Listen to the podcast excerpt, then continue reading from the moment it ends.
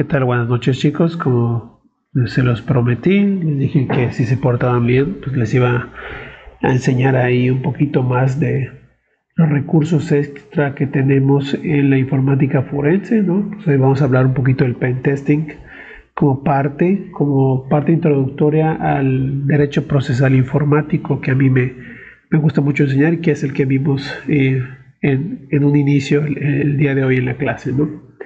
Pues bueno, primero que nada, ¿qué es pentesting? Es la metodología por la cual buscamos reducir el número de vulnerabilidades de un sistema operativo en una computadora o en un sistema informático mediante la simulación de ciberataques, ¿no?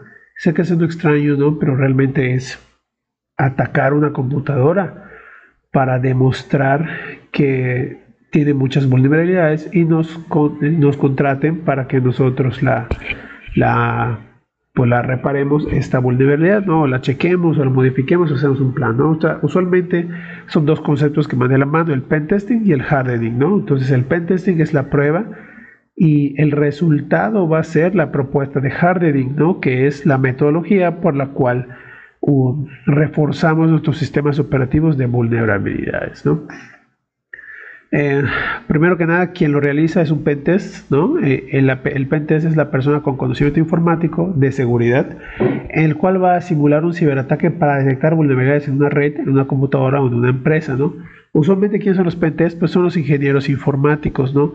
Pero ¿dónde cabe el, el, el abogado en esta parte, no? Pues bueno, bueno, esta cabe de que ya puedes contratar gente, incluso ya hay abogados que se especializan en esta área de de informática forense, de informática jurídica, ¿no? Como herramienta. Recuerden que la informática jurídica es la herramienta de, de, de, del derecho, ¿no? Más el derecho informático es más grande, pero la informática jurídica se mantiene como una herramienta. Bueno, dentro de la informática jurídica se encuentra la informática forense que realiza este tipo de protecciones, ¿no?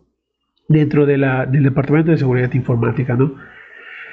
Es importante que esto es para contratación en seguridad informática bajo un contexto legal, o sea, a ti te contratan para esto. Realmente en México no está pasando como tal, o sea, usualmente contratas a tu ingeniero informático y tu ingeniero informático realiza este, eh, pues las defensas necesarias. Incluso este, eh, tengo el grato de, de que mi hermano es, es, es ingeniero en sistemas computacionales, trabaja en, en una institución de gobierno, y él se realiza de crear los firewalls o las protecciones de datos, ¿no? Imagínense que, este, por eso, si algunos se han, han preguntado cómo es que sé estas cosas, pues bueno, realmente mi hermano es ahí de esos, de esos super profesionales, ¿no? Que se encargan de, de protección de un sistema de datos del, de, por parte del gobierno, de los datos personales, ¿no? Entonces sí, estén... de, esto es bajo un contexto legal. Realmente no les quiero decir que en México esta acción, alguna vez creo que lo puse en algún comentario, esta es una oportunidad de oro, ¿no? Si ustedes tienen ahí algún conocido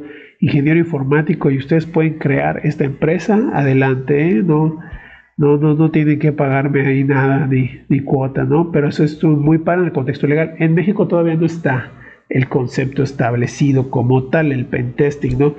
Porque, ahora vamos a lo siguiente. Si tú haces un pentesting, ¿no? O eres un pentest sin autorización, pues es un ciberataque, ¿no? Entonces ya no estás haciendo este, ayuda, sino estás atacando. Es un contexto ilegal, ¿no?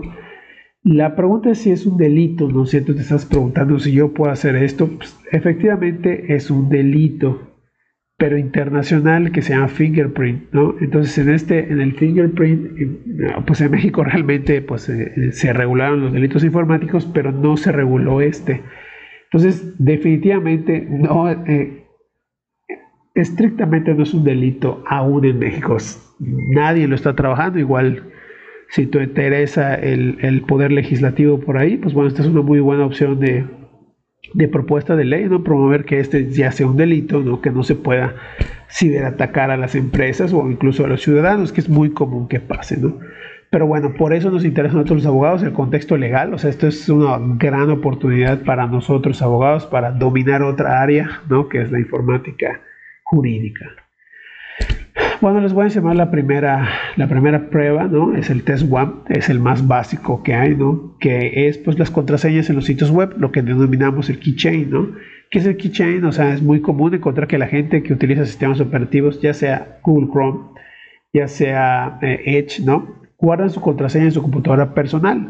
Sin embargo, tú como pentest, esta es la primera prueba que realizas cuando alguien va a tu empresa y te dice, oye, realiza un pentesting, ¿no? Pues bueno, eso es lo primero que vas a hacer, ¿no? Encontrar, entrar a los sitios web que él entra, por eso te tiene que dar su laptop. O bien, ahí les dejo la imaginación de cómo obtener la laptop de la otra persona y pues curiosear por ahí, ¿no? Eh, ya que la gente este, pues, no debe guardar sus contraseñas, pero si lo hace, ¿no? Aunque sea tu laptop, no lo debes hacer. ¿Por qué? Porque en cualquier momento pueden obtener tu contraseña. Ejemplo, llevas a reparar tu laptop, ¿no? O sea, te la están entregando a un ingeniero informático que sabe, a, bueno, a veces no saben mucho de estas cosas, ¿no? Pero hay muchos que sí saben mucho de estas cosas, ¿no? Y pueden nada más curiosear y obtener tus datos, ¿no? Hay historias de...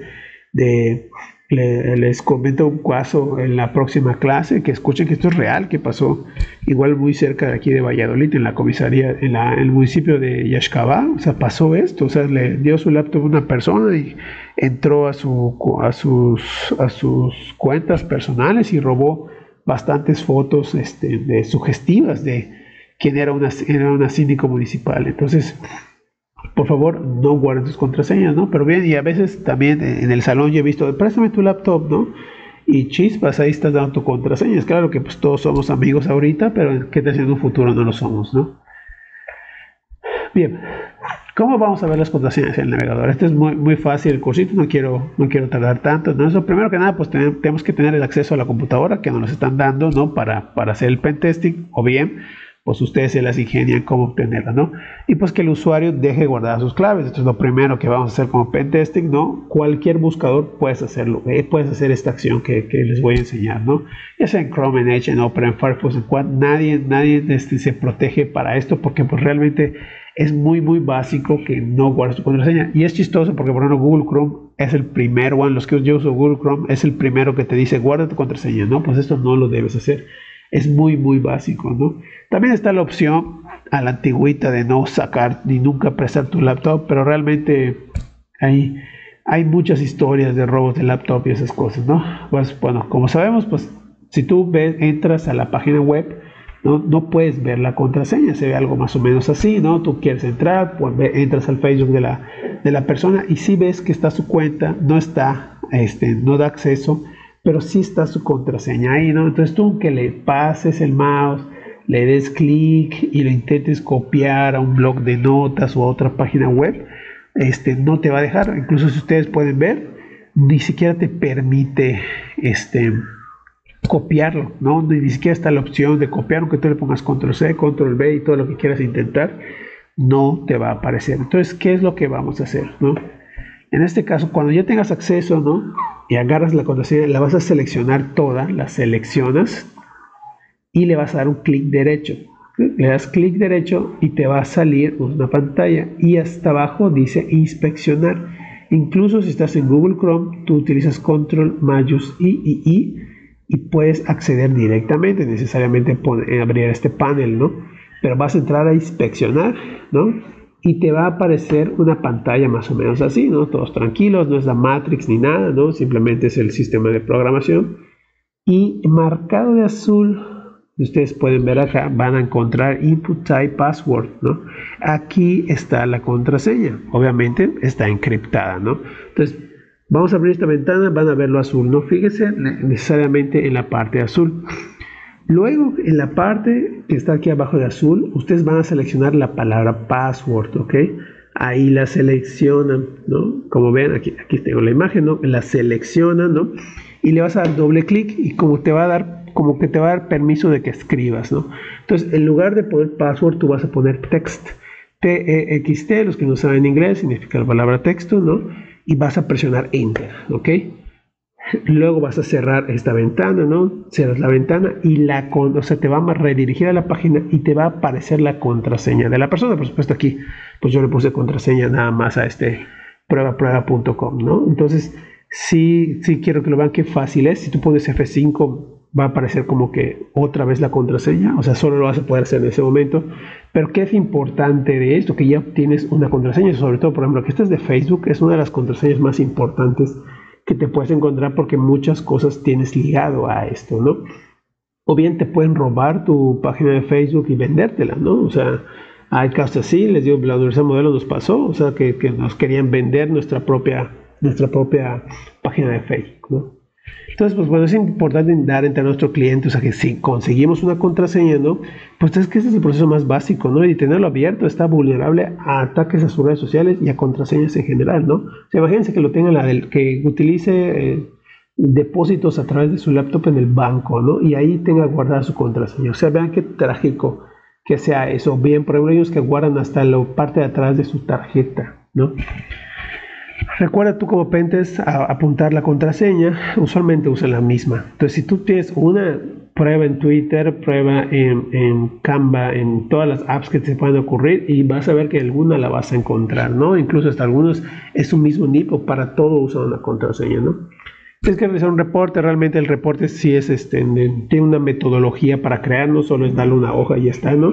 Realmente en, en, en otra clase más avanzada les puedo enseñar este, de cómo hacer un reporte de informática forense, pero realmente pues aquí se los dejo básico, que se lo digan ahí a la persona, oye, mira, encontré tu contraseña y me sirve en Facebook, en Twitter y en todo esto, ¿no? Entonces, eh, es una técnica del hardening, que es muy básica la técnica del hardening, por eso se los dije, es como que de principiante esto, ¿no?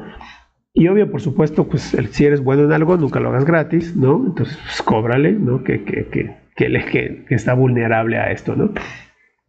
En conclusión, ¿por qué es útil esto? ¿No? ¿Por qué?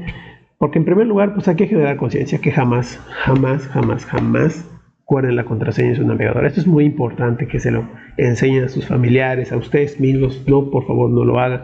Yo sé que van a cuidar su laptop con su alma, pero no, no... créanme que pueden pasar cualquier cosa. Si te puede olvidar y un día la prestaste y esa persona te odia y te fregaste, ¿no? Entonces, por favor, jamás guarden sus contraseñas, ¿no? Es recomendable tampoco que la apunten en un papelito por ahí en su, a su agenda o en su celular, en el blog de notas, no. O sea, utilicen contraseña, utilicen mnemotecnia para resguardarlo, siempre una mayúscula, un número y un signo. Les voy a dar ahí un tip gratuito. Este, utilicen los signos más como letras. Eso les va a ayudar muchísimo. Por ejemplo, tienen la I en mano escrita, que es el seis, ¿no? El, el, si aprietas tú el, el Blockmayo seis, te sale una I. Pues esa sea su I. Créanme que, que eso complica a la gente. Pero bien, pues más importante de todo eso es que no guardes tu contraseña, ¿no? Espero les haya gustado. Si gustan más clases de este tipo, por favor comenten ahí abajo que quieren más clases. Pues muchas gracias. Estoy para apoyarles para cualquier situación.